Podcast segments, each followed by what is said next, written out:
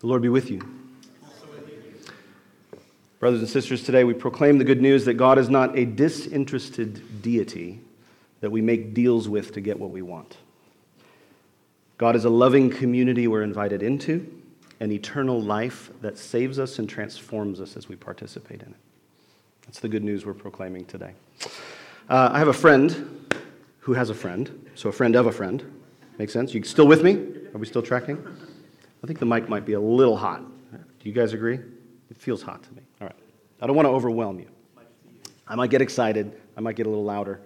Anyway, okay, so I've got a friend of a friend. Uh, his name's Jacob, and he was working at a church recently. He was an associate pastor, about a 200 person church. Uh, the senior pastor of this church was really trying to make it grow and kind of get to the next phase, and they had all these strategic initiatives that were they were attempting to, to do to, to get to the next phase of growth and all of this kind of stuff. And Jacob, a friend of a friend, was tasked with uh, one of the things he was supposed to be doing was overseeing the pastoral care for the whole church you know, 200 people, that, you know, there's a lot of need, uh, you know, sometimes I feel overwhelmed by pastoral care in our small church, you know. So I can understand, you know, Jacob uh, feeling overwhelmed by this responsibility. Pastoral care for the whole church. He and his wife Tiffany had four kids under the age of eight as well, so they've got a busy home life. Um, and they had taken on this burden sort of dutifully, like they felt like they were supposed to. Okay, well, we'll, we'll take care of the church and we'll do pastoral care and we'll, we'll try to, you know, care for people, will try to take on this burden. Um, but they were slowly starting to burn out. The cracks were starting to show.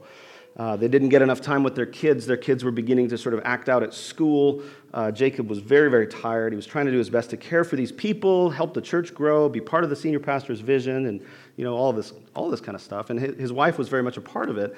During, the, during this whole process, his wife Tiffany has kind of a minor nervous breakdown um, because of all the stress and the pressure and that kind of thing. And she goes to counseling for the first time. And she starts to learn all of these things, you know, about herself. And she learns the word codependent. She's like, oh, I, I see what it means to be codependent. I'm codependent. Like that, you know, I'm, I get my sense of identity from other people needing something from me. And so I can't say no. I can't say no because, you know, and so she's learning all these things that are, she's trying to become healthy. And, and Jacob and realizes, wow, this is, I'm kind of codependent too. I need to start learning to say no and set boundaries, and, and, and we need to establish something for our family that's, that's healthier than this. And so uh, Jacob goes to his senior pastor and he says, Hey, you know, we're like, we're learning a lot about uh, healthy boundaries, we're learning a lot about what we need as a family. And um, starting to realize these things and set these better boundaries. And he, and he says, Hey, I need for Jacob, for his family, was that this relationship they had with this church i mean yeah they were pastor at the church and there's a sense of you know you working for the church there's this calling that kind of a thing. But the relationship they had with this church was inherently transactional. It wasn't covenantal. It was transactional. It was it was a mutual using of one another. The congregation was saying hey we'll pay you a salary. We'll give you a living as long as you can provide you know kind of what we need you to provide for this church and as soon as uh, Jacob and Tiffany, as soon as they started to realize, like, oh, we need a different rhythm of life here, it was just, there was no discernment. There was just like, you're cut off. You're done. You're done because you can't hack it. Uh, it's unfortunately an all too common story uh, in our day that this way of relating to each other has kind of crept into the church. Um, and it's, it's a way of relating that we're, that we're very familiar with um, in our everyday interactions. I remember uh, this, this past year, I had to uh, get on the phone uh, several hours with our insurance company, health insurance company, over and over and over because every time we'd submit a request, say, hey, we went to the doctor, and you know, there's a we had a deal, right? We have a deal with this company where we go to the doctor and it costs us 20 bucks. That was our deal. Um, you know, and that was supposed to be the deal. And we'd, we'd go to the doctor and we'd get this notice in the mail uh, that almost every time, seriously, almost every time where, the, where the note in the mail said, hey, this isn't covered under your plan. And we're like, yes, it is. Like, it's just a doctor visit. They're in the network. And so I had to call several times, you know, talk to somebody on the phone who I knew more about the plan than they did, right? Like, I was like, no, no, no. If you look at, know, here, you know, like, I don't think they're in network. They are in network, you know? And so but, but what is that kind of relationship, is what I'm trying to say. Is a transactional relationship where I couldn't trust the insurance company to have my back, to do what's best for me and my family. I had to defend my family. I had to use the contract as leverage, right? No, you said you'd pay. I've been paying my premiums. You have to pay the doctor bills. that's how this works, right? And I had to kind of fight for that. And I think we're used to those kinds of relationships, right?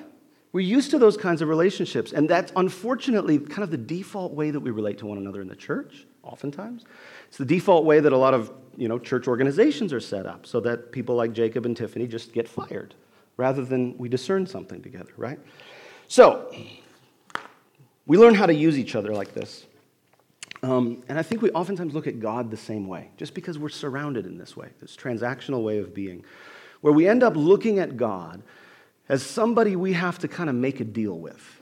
Somebody who's not really interested in our flourishing, doesn't really have our best interest at heart, but he's powerful and he's got, he's got some stuff that we need. And so, if we could kind of make a deal with him, maybe he'll give us the things that we need, which is essentially paganism, right? I mean, that's, the, that's a pagan way of dealing with God. It's like, there's these powerful gods out there, and we have to figure out how to manipulate them to get the kind of stuff that we need from them. And unfortunately, so many of us have this default understanding of the God of Jesus Christ, the God and Father of our Lord Jesus Christ, as this same kind of God. Um, and so we try to, we try to make a, we, even the way we talk about salvation ends up being a deal that we made with God, right? Like in some forms of atonement, uh, like God is actually super ticked and would love nothing more than to smite all of us.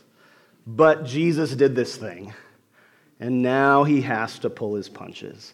And we sort of get in on the heaven thing uh, because Jesus did this thing, and then we get the barcode, and then, you know, we're, we're like, well, we're like, hey, we got into heaven, you know, sorry.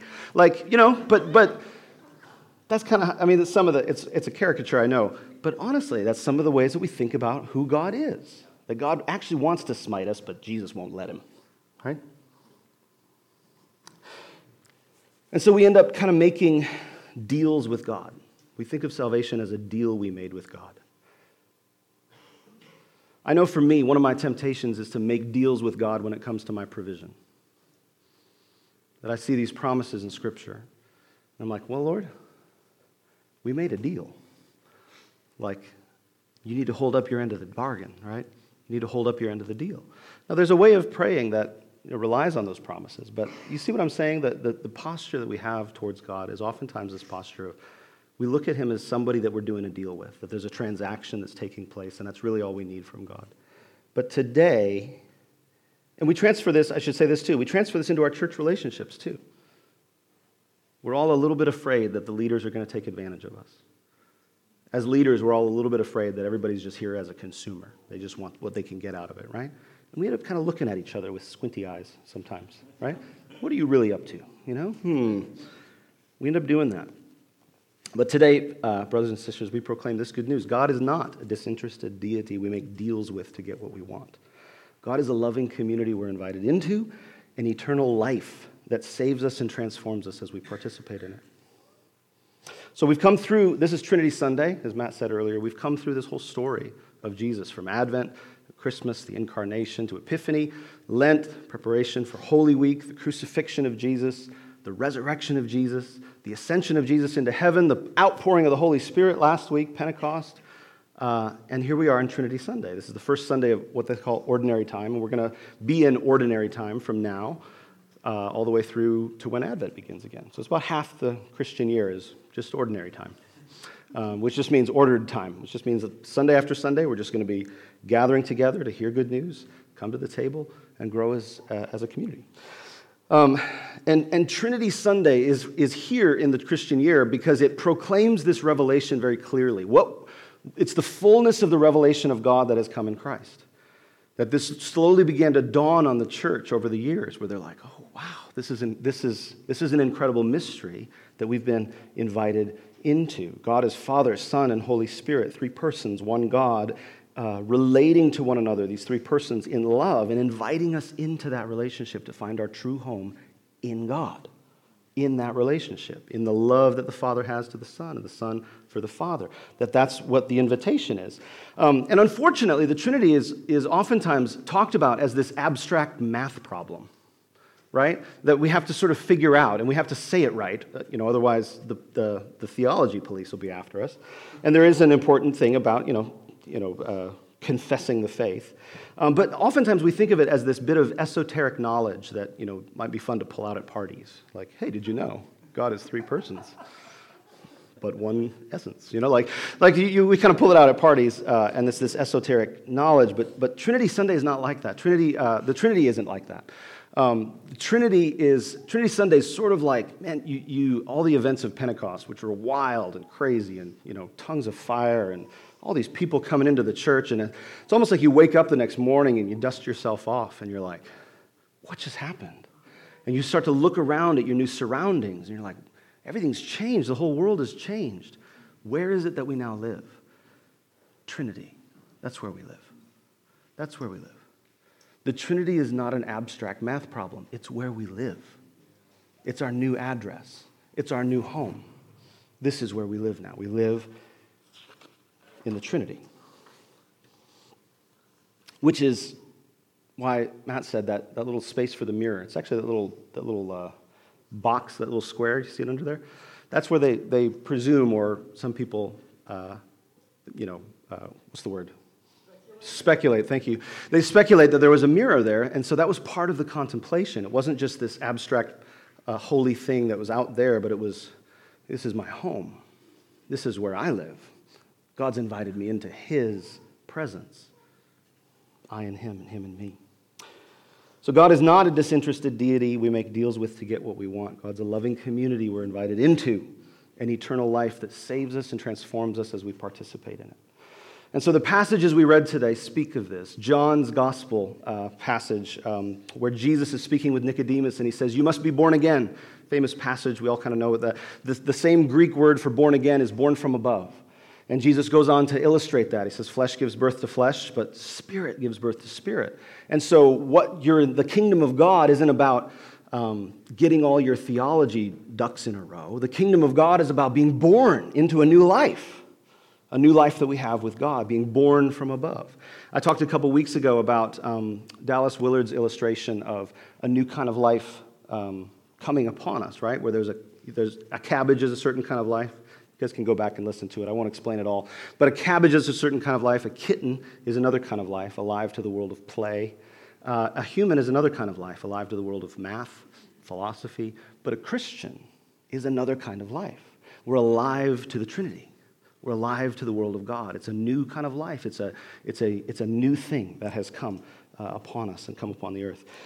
And uh, the gospel passage uh, confesses this that everyone who believes, everyone who trusts, may have eternal life in him. And so, being born again, believing and getting this eternal life, it isn't an insurance policy for something later right? It's not like my health insurance policy, which I have in, my, you know, in the drawer, and I got to pull it out when I have a problem right? No, I need to get my, my medical bills paid, and so I pull it out when I get a problem. No, that's not what the that's not what this is about. That's not what being born again is all about. That's not what eternal life is all about. Eternal life is something we participate in now, together, as a community. That's eternal life. And eternal life in, in John's letters, it's, uh, it, Jesus is the eternal life. And so the eternal life we receive is not a product we get from God. It's the life of God Himself being offered to us, ex- extending toward us. And we get to participate in it. This is what the early church knew. This is what the early church believed. Eventually, they had to sort of sort out their language about, okay, well, what's, te- what's really going on here in the Trinity? But they only had to do that because there were people who were starting to proclaim some heretical stuff. It's actually Trinity Sunday is, is the Sunday that pastors are most likely to preach heresy right? If, they, if, you try to explain the Trinity too much, you end up in muddy waters, right? So I'm trying to withhold and just kind of proclaim what the early church proclaimed, which was that this is our new home, that God's invited us to participate in his life. And we don't know how that all works. We don't know how that all works, but we participate in it.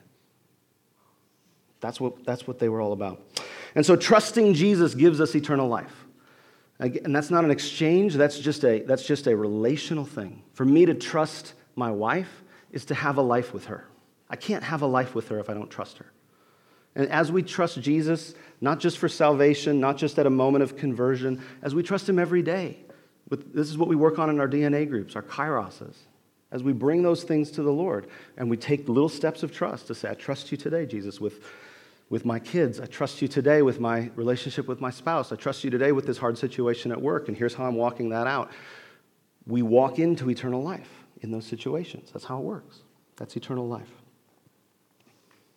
God is not a distant deity with whom we have contracts and transactions. He's not a guy, he's not a deity that we make deals with to get what we want. God's a loving community we're invited into, an eternal life that saves us and transforms us as we participate in it. Isaiah and Romans uh, say the same thing. Uh, I'm struck by Isaiah, uh, where he does not, he has an encounter with the Lord, right? He doesn't get information about the Lord, right? And he doesn't say, in the year that King Uzziah died, I received from some very interesting information about the Lord. It changed my life. No, I saw the Lord. It was an encounter. It wasn't information about something. It was an encounter with the Lord. I saw the Lord, and suddenly he becomes aware I'm not right. I'm a, I'm a person of unclean lips. I live among a people of unclean lips. And what does God do? He comes and meets him in his area of need. He says, Okay, I'll cleanse you. I'll do what it takes for us to be together, for you to participate with me in my life. And then as Isaiah comes in, what does he say? Who, who's going to go for us? Part of divine life. These aren't, the, the Trinity is not uh, three guys hanging out like, you know, like drinking beers. They're not just hanging out, right? They're on, they're, they have a mission. There's something that they're doing, right? They're extending their life into the world. And so they say, uh, Who will go for us? And Isaiah, Isaiah says, I, I'm part of this now. Send me. Part of our participation in the divine life is being sent out on mission. That's part of it. We have, an, we have a transformative encounter with the Lord. That's what, every Sunday is this for us. That's what, we, that's what we believe. That's what we trust. Every Sunday, we hear the word of the Lord. We encounter his presence together at the table. We believe in the real presence of Jesus at this table. This isn't like a, a nice way to remember something, some information that we have about God. This is a way of encountering Jesus at the table. And he transforms us, and he sends us out on mission. And in Romans, Paul says the same thing. Those who are led by the, the Spirit of God are the children of God. We've been adopted. We're children. We're heirs with Christ. There's a participation in his life that includes suffering as well as glory. That's an inherent part of it for us. That's one of the things, I think it's one of the hardest parts about trusting the Lord and participating with him is that we, we oftentimes enter into sacrifice and suffering intentionally because this is how we participate. But we trust that the life that we receive, the life that we're living into, the glory of that exceeds the suffering that we feel as we walk into it. Every time we have to trust Jesus with something that we haven't trusted him with yet, it's a, it's a form of suffering. We're having, we're having to let go of these, these idols, these things that we've held on to that we think are going to give us the security, the significance, the belonging that we need. And there's a suffering as we let them go and say, okay, Lord, I, I trust you're going to give me these things. I trust that you've already given them to me in the good news of the gospel. That's participation. That's the divine life. This is the Trinity. This is what we're invited into. God is not a disinterested deity we make deals with to get what we want.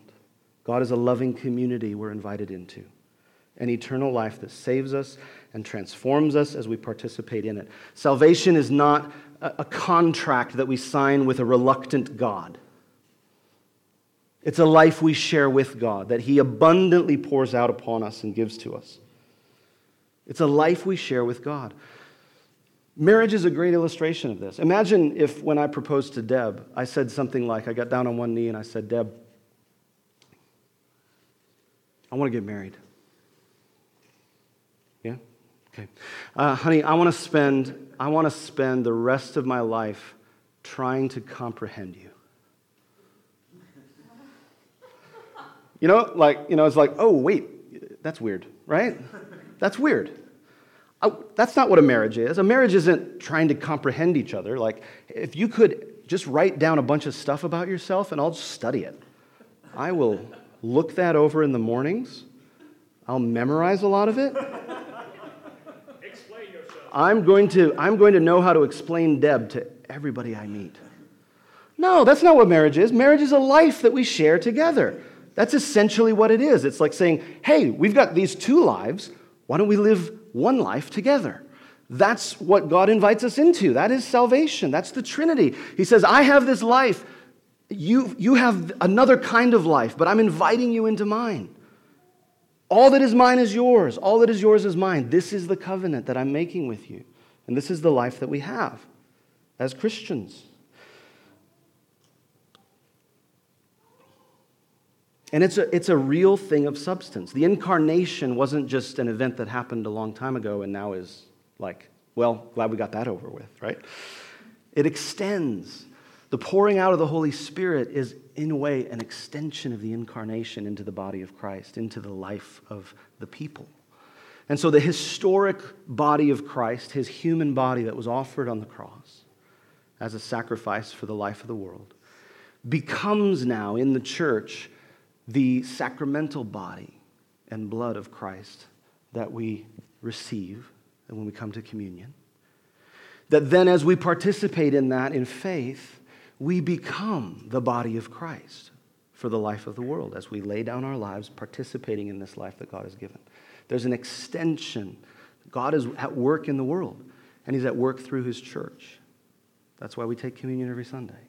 Presence of Christ is here. We become the body as we participate, and then we're sent out to be His body. And this is, uh, this is vital in light of school shootings, for example, that happened on Friday, not too far from here. This is a vital thing. It's not a luxury. The body of Christ, the church, uh, what God is doing in the world is not sort of a nice to have. A school shooting so close to home shocks us awake, doesn't it? Oh, wow, this is a thing I read in the news, but now I know people who are affected by this. All is not well in our safe Midwestern city. Right?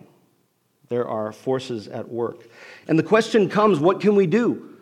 What do we do? And there's a lot of argument about what to do about all of this, right?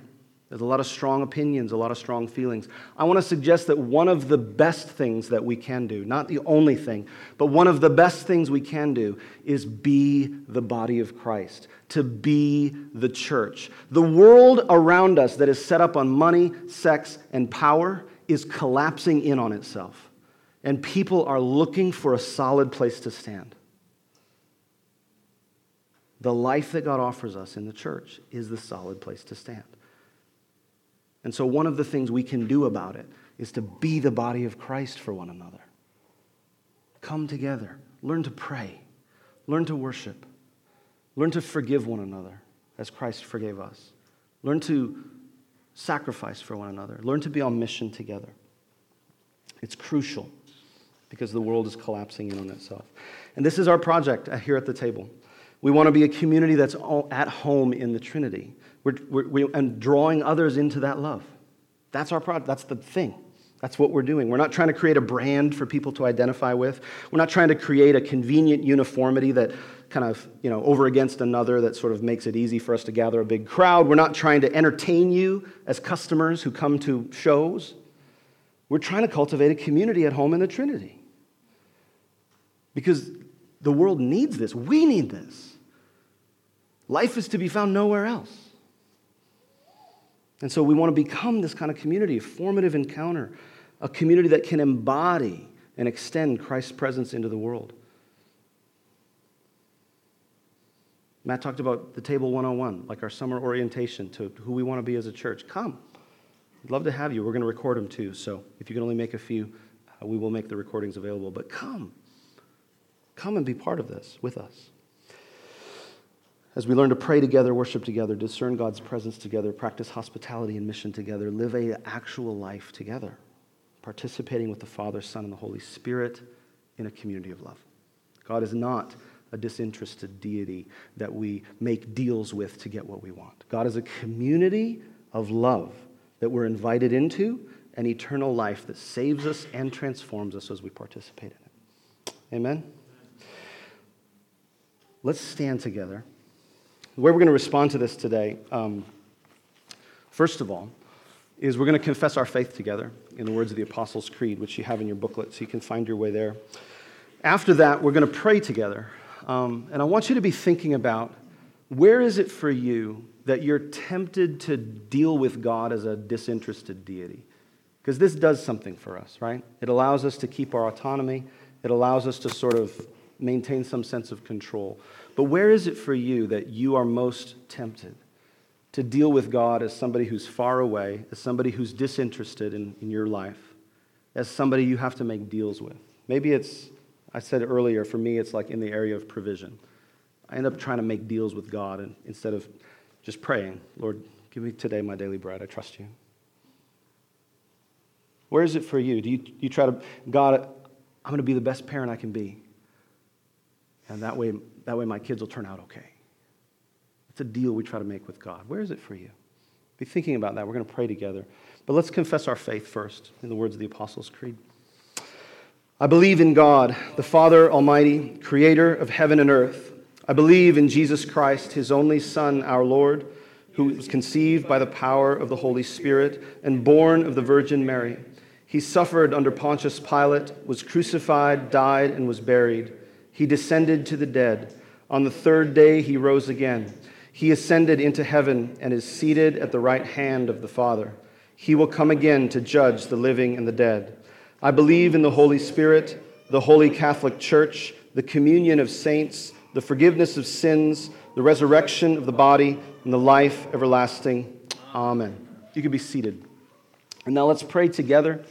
Uh, there's, a, there's, a, there's a booklet, uh, there's a phrase in your booklet uh, that I invite you to just speak out. Uh, speak out loud as you, feel, as you feel led to pray. Blessed Trinity, thank you for in, inviting us into your life. Help me to trust your loving presence in my blank.